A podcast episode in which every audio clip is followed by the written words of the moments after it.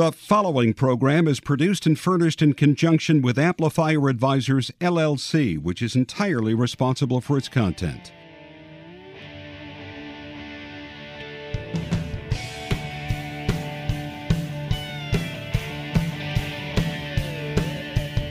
Welcome to What's Working in Washington on federalnewsradio.com and 1500 AM.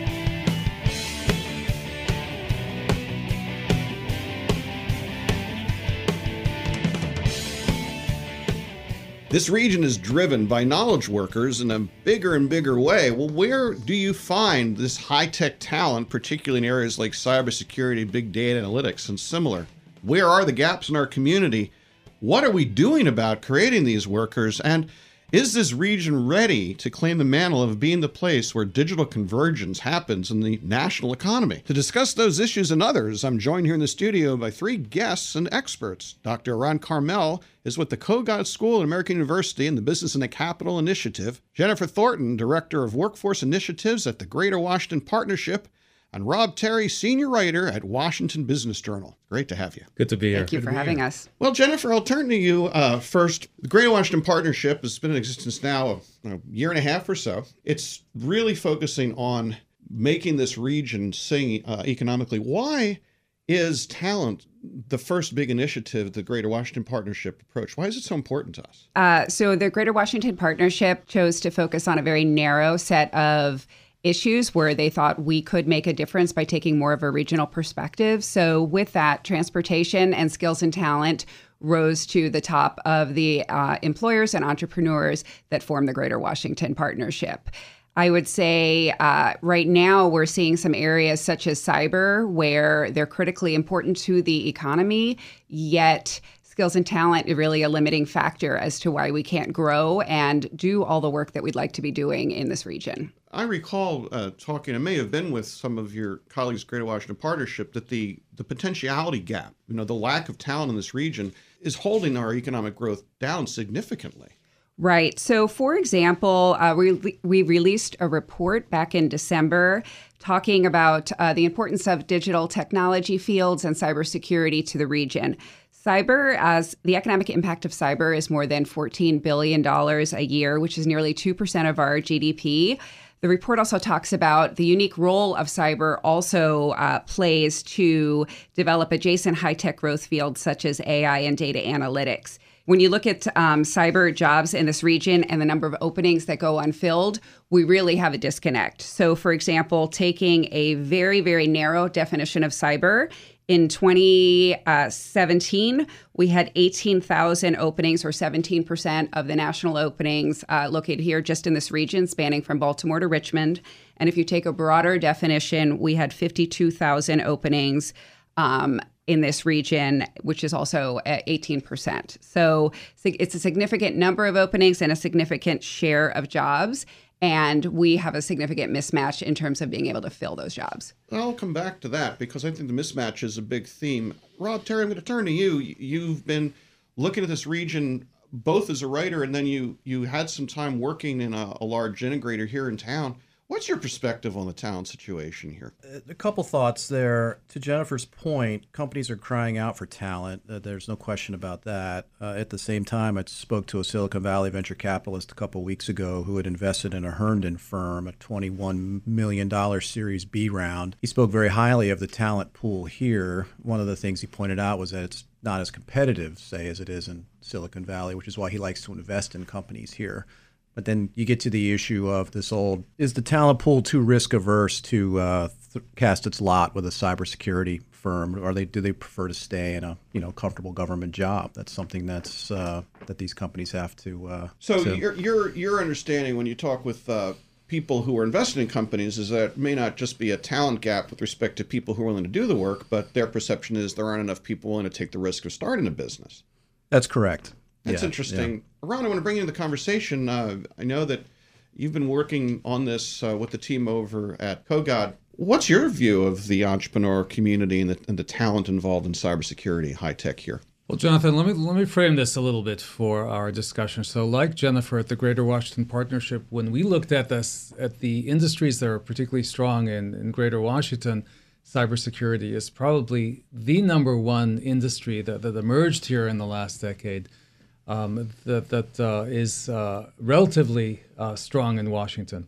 And, and another framing of this is that when you look at the big cybersecurity clusters or ecosystems around the world, there are three big ones. There's Silicon Valley, Rob, way at the top, and nobody can compete with Silicon Valley. Uh, nobody. And there's two other major ones. One is here in Washington, and the other is in faraway Israel. And of course, there's several others as well, but th- those are the big three. So those are the ones that are, I think, are interesting to look at. And Washington is unique because, and this this uh, connects to our study, we examined uh, the the founders, and and why did we examine the founders, these entrepreneurial founders? Because anecdotally, we think that we knew that um, that the, the the roots of these founders are in the ecosystem of Washington.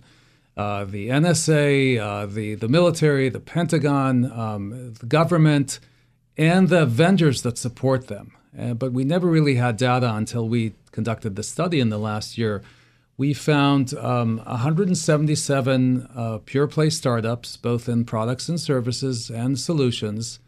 And of those, uh, of those companies, 72% of them had founders, and quite a number of companies, there's more than one founder, had at least one founder who came out of our national security ecosystem here.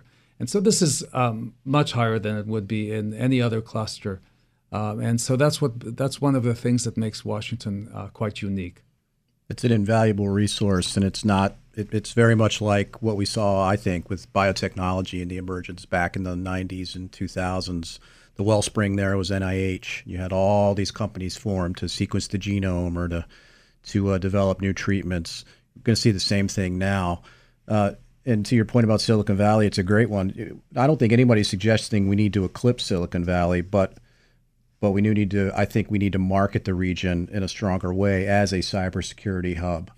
Uh, I, I, think that's what it comes down to. Well, when we come back after the break, it, it sounds to me that the conditions to create a really dynamic industry exist, but yet I continually hear from employers they can't find talent. So there's got to be a disconnect someplace. And after the break, I think we'll talk about that. So what's working in Washington next year? We'll be right back.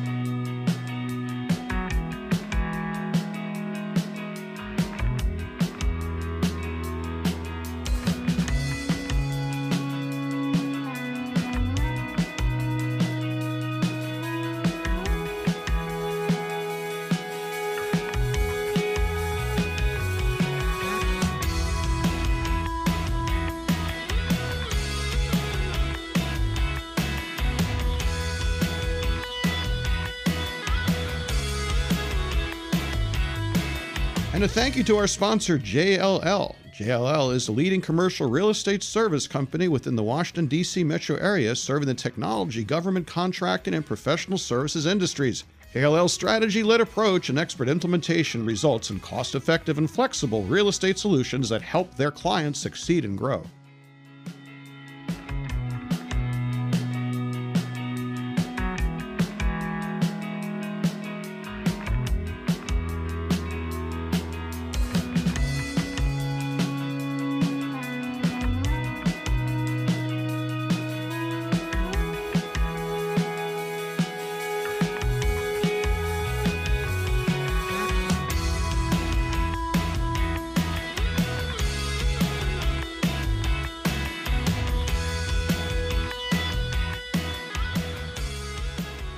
So I want to turn the conversation now to talent, the, the pyramid of talent, the whole conveyor belt from business founders to the people ultimately who join these companies as entry level positions and break it down a little bit. Around it, let's start with the founders. My impression of uh, this community as an investor and somebody who works a lot of cybersecurity startups is that we don't have a problem when somebody comes out of the government and has really strong skills uh, they don't we just have a problem finding enough of those people or those people being able to successfully start businesses what do you think as I said before, 72% of the companies had at least one founder who came out of national security ecosystem. Uh, of the 264 founders, in our data. So that that's most of the companies, uh, close to most of the companies of, of our region. 78% of them had cybersecurity experience when they founded the company. Hmm. So um, there is um, there is a basis at the top, at least, uh, in terms of the the founders. Uh, they they are coming from a good ecosystem, and they are coming with experience in cybersecurity. I'll come back to you in a moment because there's something interesting about your data I want to touch on. But before that, Rob, um, you follow a lot of the deal making that goes on here, the financing. People say that there's a shortage of capital for cybersecurity startups. Do you think that's so? Certainly not what I'm seeing currently in terms of anecdotes. I mean, it, not a day goes by without a seemingly a big funding announcement involving a cyber startup. I mean, just this week, we learned about a company called Looking Glass out of Reston that acquired a cyber platform from Goldman Sachs, and they're going to commercialize that. This is significant for a couple of reasons. The big one, to my eye, being that it's a product play as much as a services play. Uh, a lot of the comp- a lot of the cyber firms around here focus on services. You can get a really big home run though with a product, so that's interesting. And then we learned about a company out of Fulton, Maryland, called IronNet Cybersecurity that closed a $78 million second round of funding led by a gentleman by the name of Keith Alexander. Who's Keith Alexander? Former director of National Security Agency. That's really significant. He's a really high profile founder for this region to have. And that, I think, is where I was going to Erran and, and Jennifer. I'll turn to both of you. It strikes me that, unlike other places in the country, a lot of our founders aren't coming out of universities. That's right. So uh, the the data that we have about founders is, is pretty clear about that. Um, only um, 8% of the founders really uh, emerged in this field out of the university in either an r&d lab or as a professor in something that's related to this or, or, or something uh, vaguely like that and that's low. If you think about it universities are really in many uh, in many industries and many disciplines. They're the incubator for for uh, startups but that's not happening in cybersecurity. One, yeah, one other piece that I'll add to that is that cybersecurity jobs here are different than in the rest of the country, which would make sense why we're hearing that so many founders are coming out of security related jobs. So 31% of jobs here are national security related versus 13% in the rest of the country. So it makes sense that that would be such a, a feeding pool into those founders. So there's a real significant difference there. So our our Stanford or our MIT, as it were, basically is a national security establishment. That's right. Okay, so that that explains where we get the people who have, say, the technology insight to be the driver of a new business. Jennifer, I'll turn to you now because I know that this is an area that that you and and others at the partnership have really been focusing on. It seems like when you move down the funnel away from founders to the people who are actually getting hired to do the work, we got a real problem. We do. Uh, it's a significant problem. So, for example, I mentioned that uh, last year there were 18,000 openings u- using a very narrow definition of cyber, 52,000 if you use a broad definition. We had about 6,000 graduates in our region in cybersecurity. And um, the plus is that's the highest in the country. So we are producing the most, but you can see the disparity between those coming out of school with relevant degrees and the need that employers have. There's also a, a disconnect in that. Um, most uh, employers, it's uh, about 85%, require three or more years of experience for entry level jobs. So even though you're having students graduate with this degree, you can't immediately come out with three years experience. So we really need to take a look at aligning how employers look at their needs and what students can meet. So we're literally in this perverse situation where we've got universities and, and technical colleges, two-year colleges, creating a lot of skilled people, but they don't have practical experience. Rob, I'm going to turn to you, and I want you to think about this because when we come back to break, we're going to turn a conversation to what do we do about it. Isn't this really a problem of government procurement and how they look at hiring people? I want to stop there. When we come back, we'll start with that conversation and what here in the region we can do about closing this talent gap. What what's working in Washington. We'll be right back.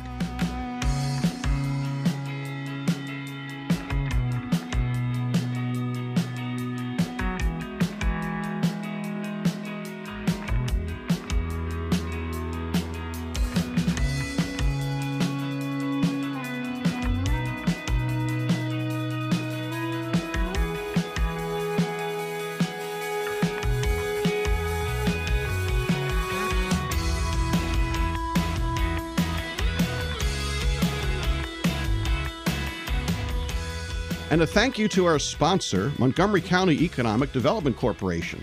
Their business development team can help you find the best talent, an ideal location, and the latest in market and business intelligence so you can do business successfully in the greater Washington region and Montgomery County. Your business success starts with MCEDC. Connect with them at thinkmoco.com. Thank you to our sponsor, TEDCO. TEDCO invests in early stage tech and life science companies. It provides resources and connections that companies need to thrive in Maryland. TEDCO's mission is to discover, invest in, and help build great companies. Learn more at www.tedco.md.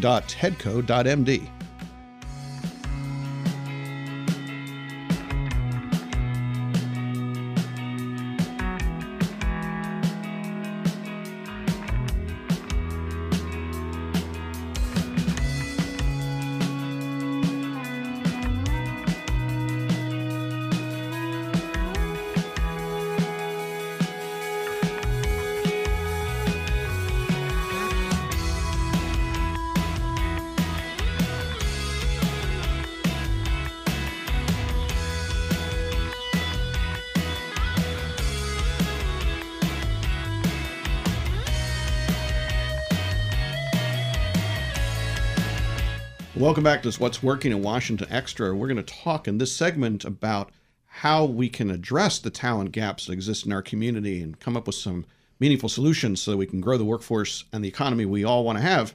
I'm here in the studio with Professor Erran Carmel of American University's Business in the Capital, Jennifer Thornton, Director of Workforce Initiatives, the Greater Washington Partnership, and Rob Terry, Senior Writer, Washington Business Journal. Rob, before the break, I teed this up we've heard from Erran and, and you and, and, and, Jennifer that founders coming out of the federal government are, are that clearly is having an effect. How about from the standpoint of employment? How is the federal government's uh, employment practices, how does it affect the region and, and how we're looking to grow our talent base? Well, if we agree that the engine of this ecosystem here is the federal government, then it stands to reason that it has a big role to play there. I mean, uh, annual unclassified cyber spending reached almost 20 billion in the most recent fiscal year, according to Govini out of Arlington. And that's more than double contract obligations from nine billion seen just five years ago. So, so the impact there is significant. I think what needs to happen to to uh, to a point Jennifer made earlier is we need to have a more creative conversation uh, about filling this gap. Talk more about skills versus just regulatory box checking. You know, I mean, I, am covering a company out of Maryland called Tenable Network Security that's very likely going to go public very closely watched company. I mean, we, we could be talking about a unicorn here, a valuation north of one billion with a B dollars. And in talking to their co-founder a little while ago, you know, one of the things he said to me was that you know they they still have a talent gap in finding people like project managers and, and really skilled software developers. There's still that siren call from Silicon Valley that, that those companies attract this talent. So how do we get creative about about keeping them here? And we haven't even touched on security clearances, uh, which is, remains a huge issue. That is. Why is that a big issue?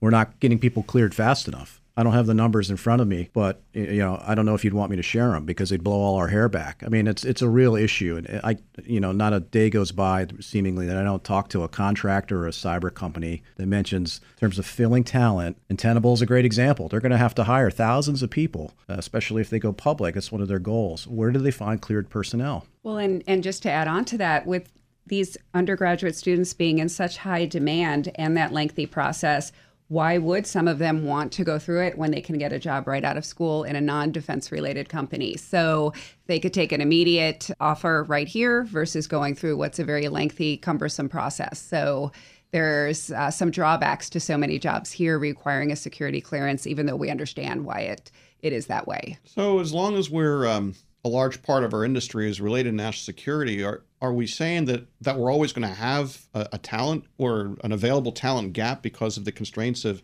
national security clearances? Is that just a fact of life here? Well, I do think it goes back to what uh, Rob was saying too. How do we get more creative? Can we potentially start getting people in the pipeline sooner?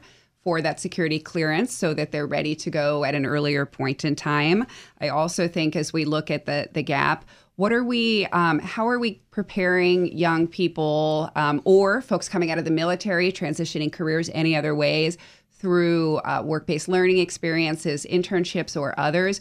what are we doing to to get more people excited and beginning to get that work experience in cybersecurity? So I think there are things we can do there. I also think one could look at what are transferable skills and um, start adding on to those once they're within a company. So I think there are creative ways that industry could start looking at hiring talented people that may just not look like what they think they need, but could well do the job. Even even sorry to interrupt, John, but even going back before uh, college to high school, start teaching high school kids who are in STEM classes things like cyber hygiene, so they don't post something stupid on social media that dings their national security clearance four or five years later. I mean, these are things that that all need to be coordinated and really thought about creatively within high school, that's when kids really are thinking about their path and what's available. So, making sure that they know the huge role cyber plays in this region and the great economic opportunities that would exist if they chose that as a career path. One of the largest companies in the region um, has a new program where they um, they vacuum up young college uh, kids, uh, freshmen and sophomores, and give them paid internships uh, to do summer uh, summer cybersecurity at their company. Um, so I think I would uh, suggest that other companies uh, in the region start doing that as well. You know, it seems to me that uh, we, in fact, have two different cybersecurity industries here. We have the government related cybersecurity industry that provides a lot of our talent, and we have a smaller but hopefully growing commercial sector. You know, I think about Cap One, for example, um, like and other companies that are uh, heavily involved in growing the region and employ a lot of people. I mean, they have profound cybersecurity needs. Jennifer, I, I've sat in some meetings with you, and and and some of those employers and others. And it sounds to me like in the private sector, there's they all want experienced people. The experienced people aren't there. So what are they doing to solve that problem? So I do think, uh, you know, you brought up Capital One, for example, and many other companies. They do internships just not enough. Um, I think the scale just isn't there to meet the need, which is understandably, you know, they are in business and interns uh, are not necessarily the most productive, but they can really help them grow their talent pipeline. Um, a number of companies are working closely with us and 12 universities to look at how do we work together in this region to really both help us be seen as a, a leading global hub and produce that talent that we need within uh, digital technology areas. So we're really looking forward to some fascinating partnerships that are really productive to increase that the both increase the number of students coming out of um, undergraduate programs, but also the alignment with what they're producing and what employers need. So I think that's uh, we're, we're expecting some exciting things to come. I mean, something has to break. Either employers have to be willing to take people on who don't have any experience at all, or they need. We have to break this logjam. Erran, you you've educate many people uh, at your university, you've been involved in this ecosystem over in Israel and so forth. Can you teach these kind of practical skills in a university setting? Oh yeah, this this is a young discipline, right? So it's only really been around for ten, uh, maximum fifteen years, uh, for all intents and purposes. So um, so we need more degree programs, and we we need uh, more attractive degree programs, and in a lot of ways in terms of the milieu to attract demographics. And and let me bring up um, beginning to segment uh, our our talent. So one of the things that we looked at in our founders data, now this is just the founders, not the hundred, the tens of thousands uh, that go into this, is that in, uh, when we looked at women, um, only uh, eight percent of the firms were founded uh, had at least one woman in, in amongst the founders. There's 22 companies, uh, pure cyber companies in the region that had uh, one or more women as founders, and, and that's that's low. if you look at Crunchbase data 17% of entrepreneurs are women. So in cybersecurity, women are, are definitely underrepresented. Every now and then I get, I get a chance to talk with policymakers, and you do as well. I think this is one of these podcasts I'm going to send to a few of them. What's our best advice? What do people need to do? One of the things I think policymakers can really look at is programs being offered at both four-year universities and two-year colleges and looking at the degrees and how how aligned degrees are with employer demand everybody wants students to come out and be able to uh, get a job this is an area that there's a clear need. So, how well aligned is that? And technical faculty, such as those in cybersecurity, they're expensive because they can make so much money on the private market. Are there other ways to fund to be able to have universities be able to get that faculty in that they need. Um, also, I'd like to go back just a moment and, and share how some of the other things that uh, businesses are doing to help universities are by supplying adjunct faculty and also by advising on capstone projects to help uh, really give that world, real world information and perspective to students. Robin, around got about a minute left. If you were in charge and you were king, what would you advise somebody do?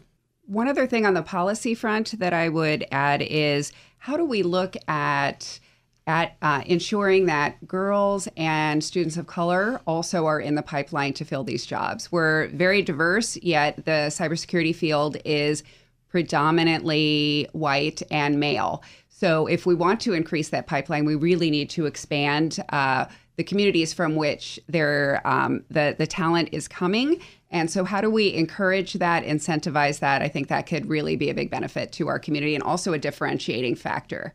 Rob Terry, final thoughts? Yeah, that's a great point. You know, I have a 14 year old daughter, and I'd be fine with her pursuing a career in, in, in cybersecurity. I know she'd have a comfortable comfortable life. Um, somewhat related to that is uh, I would just wanted to touch on just this whole drive for federal IT modernization. I, I, think for this region, that's critical. That has to continue to be highlighted. It has to continue to be funded because then that obviously ripples through lots of cybersecurity work, be it you know resiliency or offensive cyber, defensive or analytics.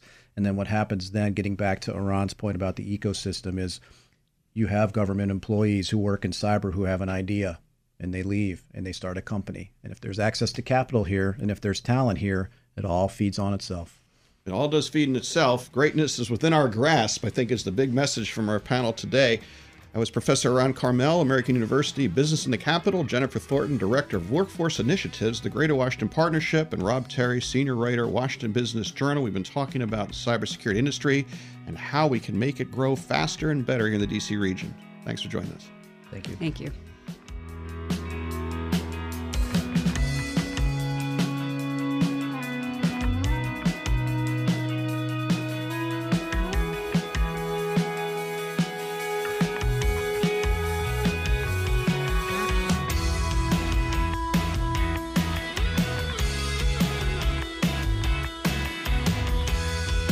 Thank you for joining us on What's Working in Washington.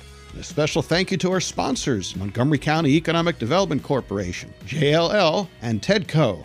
Our executive producer is Tracy Madigan, online writer Barbara Ulrich, music provided by two DC region bands, Two Car Living Room, and the Sunbathers. Tweet us at, at What's Working DC and tell us what you think of the show. Don't forget to like us on iTunes. I'm Jonathan Aberman. Thanks for listening. See you next time.